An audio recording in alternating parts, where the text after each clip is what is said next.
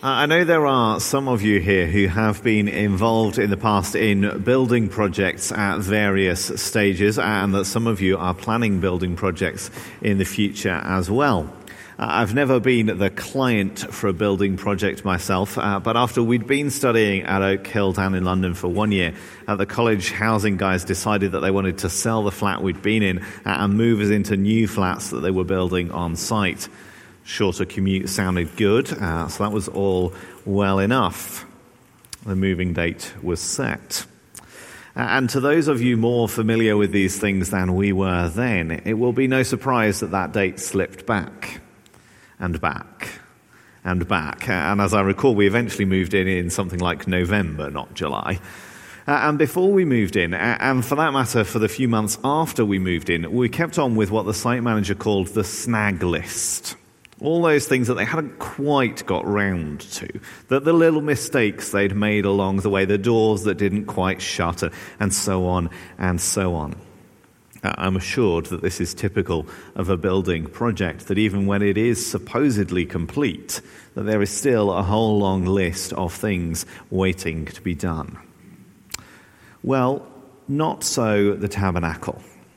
Did you hear it? Over and over again there in chapter thirty-nine, they did it just as the Lord commanded Moses.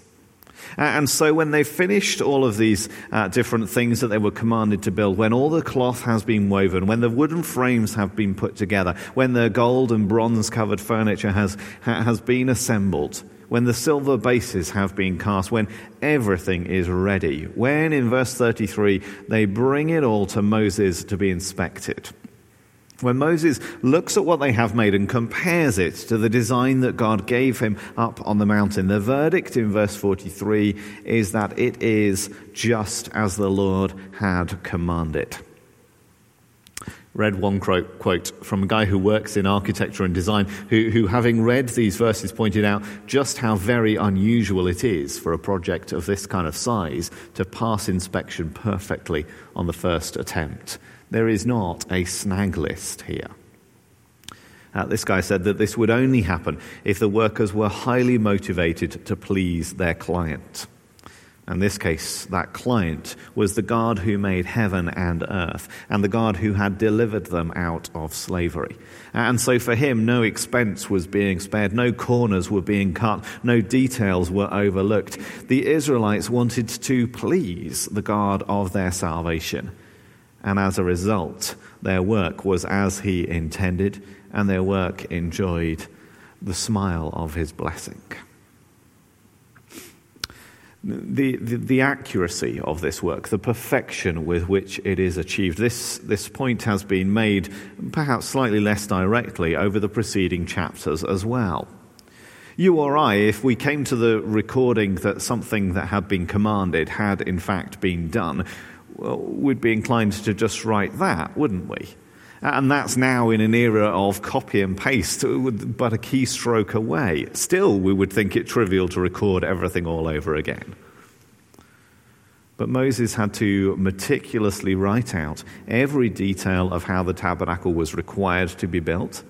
And then after all of that, he chose to meticulously write out every detail of how the tabernacle was built. Why? Because it matters greatly that it was in fact built precisely as God instructed. There's a few little details added here and there in the account of the construction that aren't there in the first instructions. And there's a few points noted in the instructions that aren't in the report of the work being carried out. But almost all of those are kind of accounts of how the equipment is going to be used, um, so not applicable to the actual construction. By and large, with these uh, minor variations, by and large, the account of the construction is word for word identical to the instructions for what was required.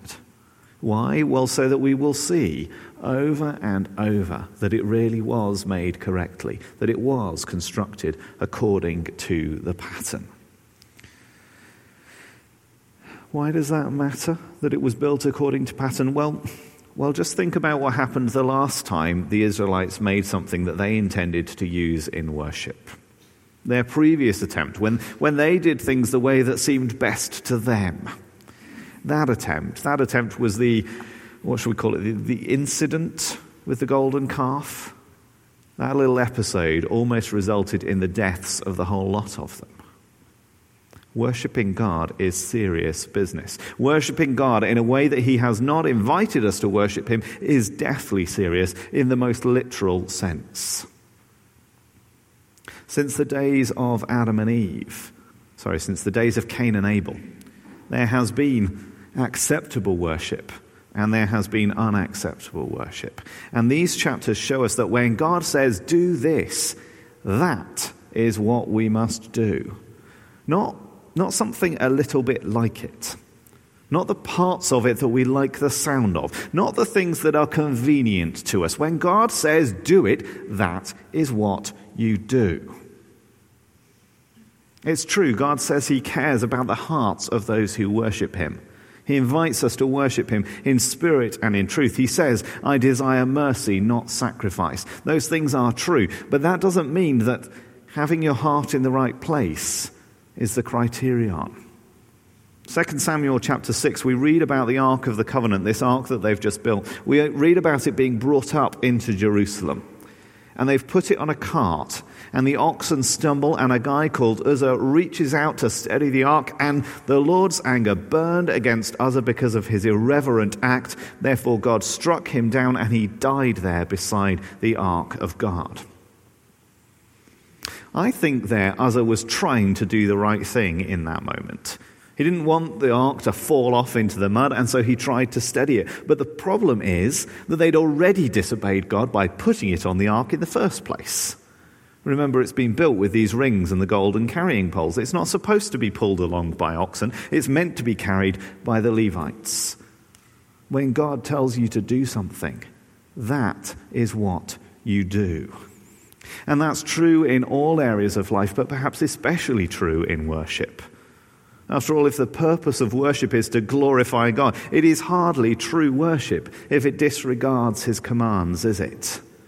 It's nonsense to argue that somebody's heart is in the right place if they're meanwhile being willfully disobedient or not, in fact, striving for perfection. Now, to be clear, I don't think that this means that there was no room for artistry in the construction of the tabernacle. We've already talked about that, that Bezalel and Aholiab weren't, weren't, weren't just doing paint by numbers, but were uh, genuine artists, even within this, this very prescriptive pattern that they were given. Because God doesn't demand, God doesn't desire mindless robots, does he? Jesus said, the first and the greatest commandment is to love the Lord your God with all your heart and with all your soul and with all your mind. Folks, if we are to love the Lord our God with all of our minds, then it seems to me that that requires both obedience and intelligence. It means that we must actually consider what is wise. It means we must use the mental faculties that God has given us. And sometimes that means we have to think about the best way to do things within what he has commanded us.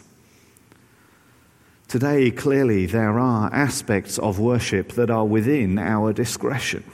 Precisely which psalms we sing is not something that we have divine instruction regarding.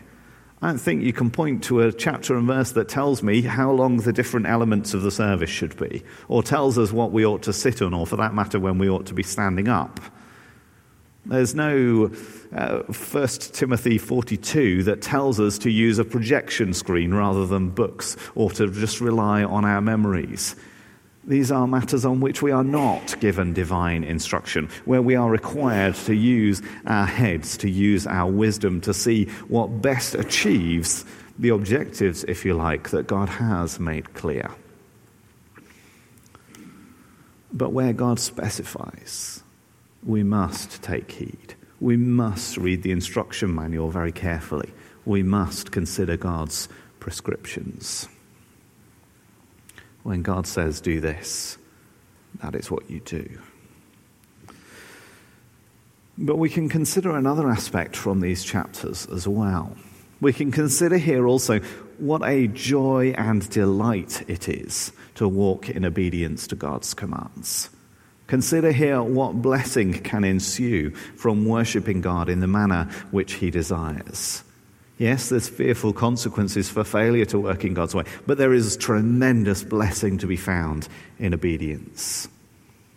It's always true that doing God's work in God's way, it's true that it always has God's blessing and that God's people are blessed thereby.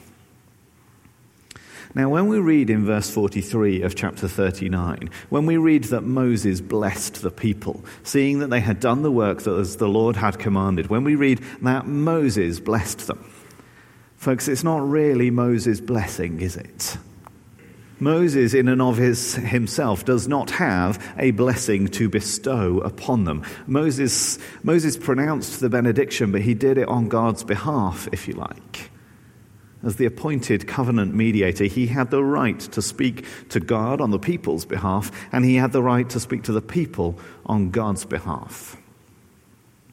Now, of course, if they had not done the work according to God's design, then Moses ought not to have pronounced the blessing, and if he had, then it would have been a rather empty blessing, wouldn't it? But here, as they have obeyed, and as God blesses them, as Moses pronounces God's blessing, then here Moses not only places his own seal of approval, but places God's seal of approval on their work. So Reiken says Moses' blessing was much more than a word of encouragement. This is not just, well done, chaps, go and celebrate. It's not just a word of encouragement. It meant that the powerful grace of Almighty God would be with them for good. That's what it is when Moses pronounces God's blessing. That's his right as covenant mediator. And there is also an extent to which the same is true today. We speak of the Lord's Supper and of baptism. We speak of them as signs and seals of the covenant.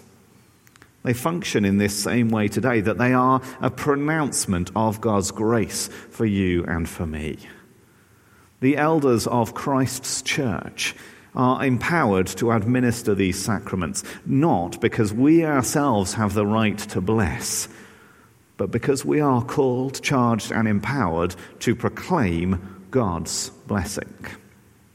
We do that in the sacraments, and we do that when we pronounce a benediction. Folks, I do not have any blessing to give you. What you need is God's blessing. Think about what the priests were instructed a little later on in Numbers chapter six. The Lord said to Moses, "Tell Aaron and his sons, this is how you are to bless the Israelites. Say to them, the Lord bless you and keep you. The Lord make his face shine on you and be gracious to you. The Lord turn his face toward you and give you peace. So they will put my name on the Israelites, and I will bless them." Now, there's all sorts of things we could unpack there, but for now, notice the first words of verse twenty-four. The Lord bless you and keep you.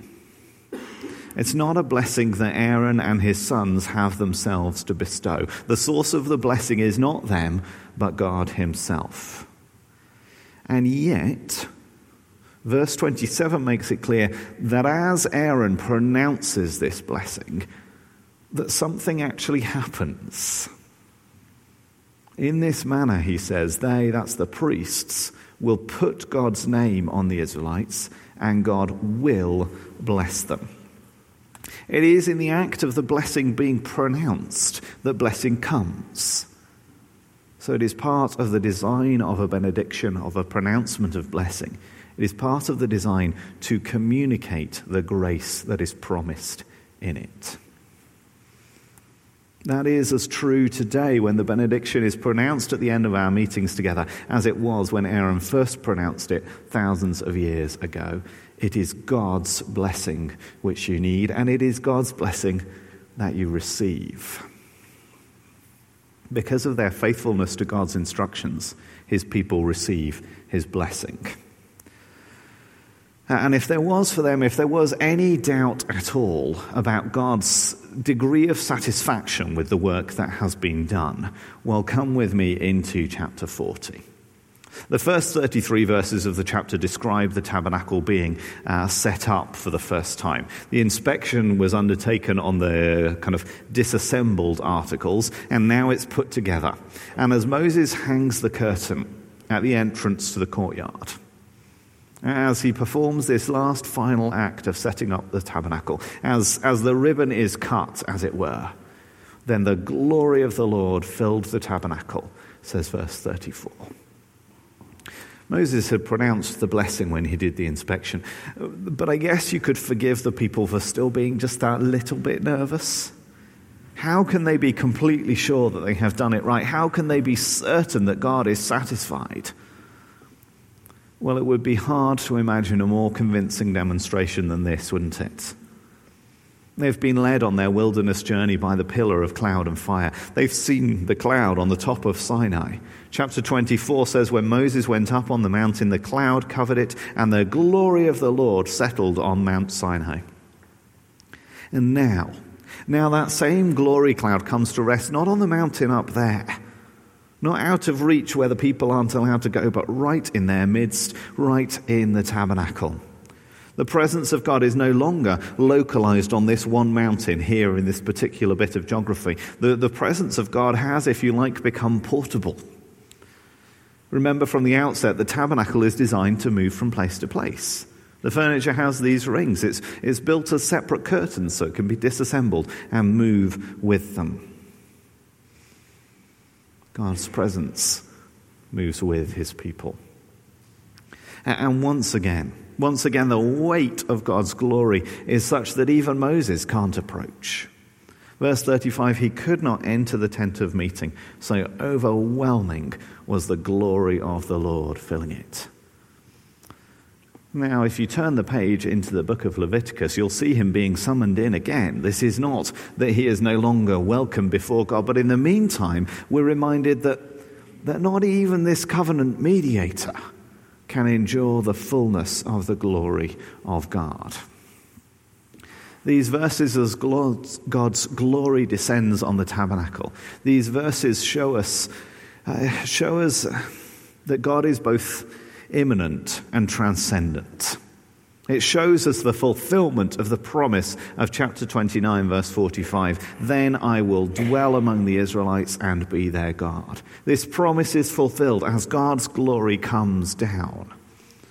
God is here dwelling among his people just as he said he would. God is foreshadowing the fuller dwelling among the people that would not be realized until the coming of Christ. God is here in their midst. He is a close, near God. And at one and the same time as he is near, he shows them his glory. He illustrates his immense power. He demonstrates his overwhelming holiness. Calvin says it's as if God's majesty were, were visibly presented to them. And therefore, these closing verses of chapter forty aren't just the fulfillment of the promise of chapter twenty-nine, that he would dwell among his people, though they are that. These verses are, therefore, also a fitting conclusion to the whole book of Exodus. The story at this point, of course, is not over. The journey needs to continue. They haven't reached the promised land. They still don't fully realize what it will mean to be God's people. And yet, there is a conclusion to this chapter. This, this episode of the Exodus concludes in some sense here. Because time and again through this book of Exodus, God has declared that his aim is his own glory. God promised to fulfill his covenant with Abraham, Isaac, and Jacob. He promised to lead them to the promised land. Why? Well, so that he would be glorified as the God who keeps his promises. He acted for Israel's good and for his own glory.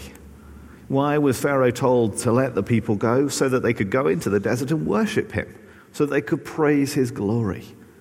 Why did God send the plagues on Egypt? So that he would be glorified above all the so-called gods of Egypt, powerless in the face of this one true God. Why did God cause the Egyptian army to pursue his people? So that, he says in Exodus fourteen, he could gain glory through Pharaoh, his chariots, and his horsemen, so that the Egyptians would know him as Lord, so that his own people would sing to the praise of his glory, declaring in chapter fifteen, "He is my God, and I will praise him, my father's God, and I will exalt him."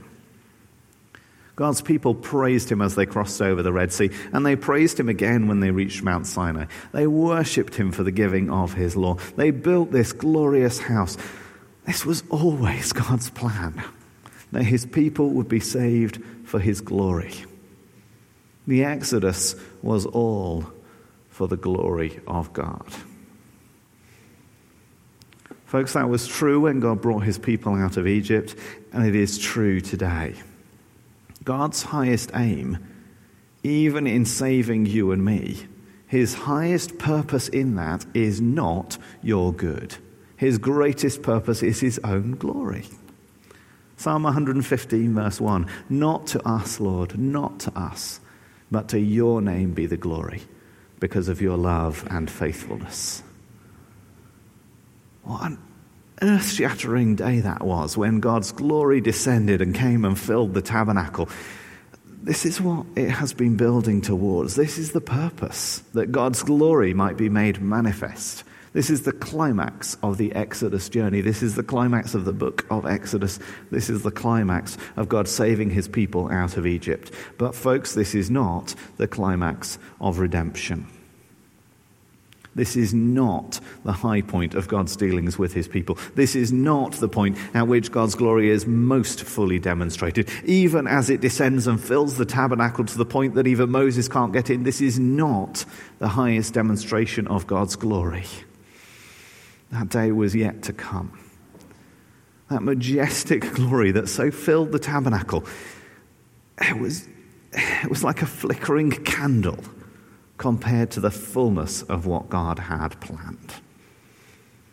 Hebrews chapter one tells us, the sun is the radiance of God's glory. Why? Because he shows the full revelation of God's purposes. Because he is the exact representation of his being, sustaining all things by his powerful word. Because after making purification for sins, he sat down at the right hand of the majesty in heaven. It is in so doing that he became as much superior to the angels as the name he inherited is superior to theirs. Friends, God's glory is fully manifest in the Son. In that, it is fully manifest in his sacrifice. The radiance of God's glory is displayed at Calvary. There's a, a Puritan prayer that I read to you on Good Friday last year and that I want to end with tonight. It's called Love Lusters at Calvary. Let's pray.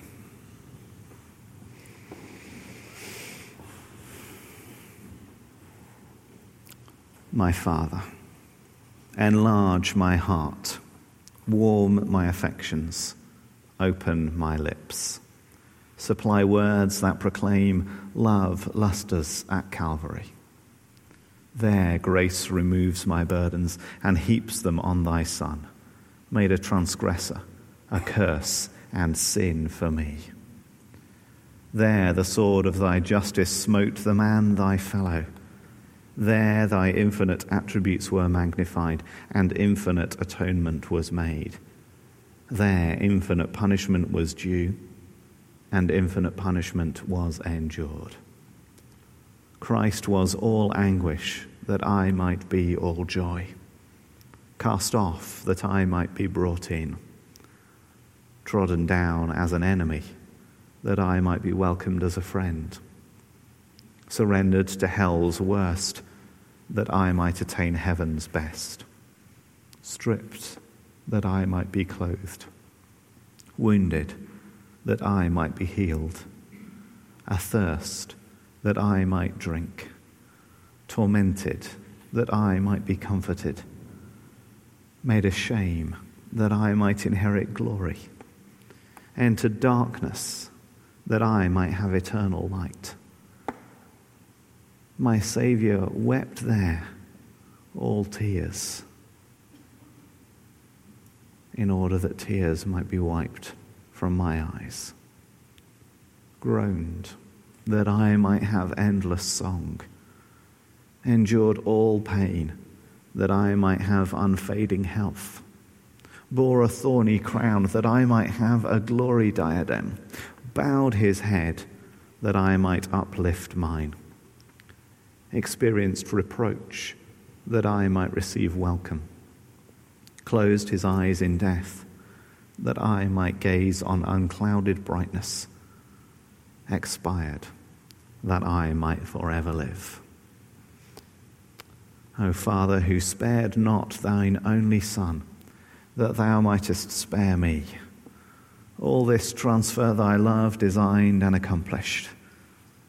Help me to adore thee by lips and life.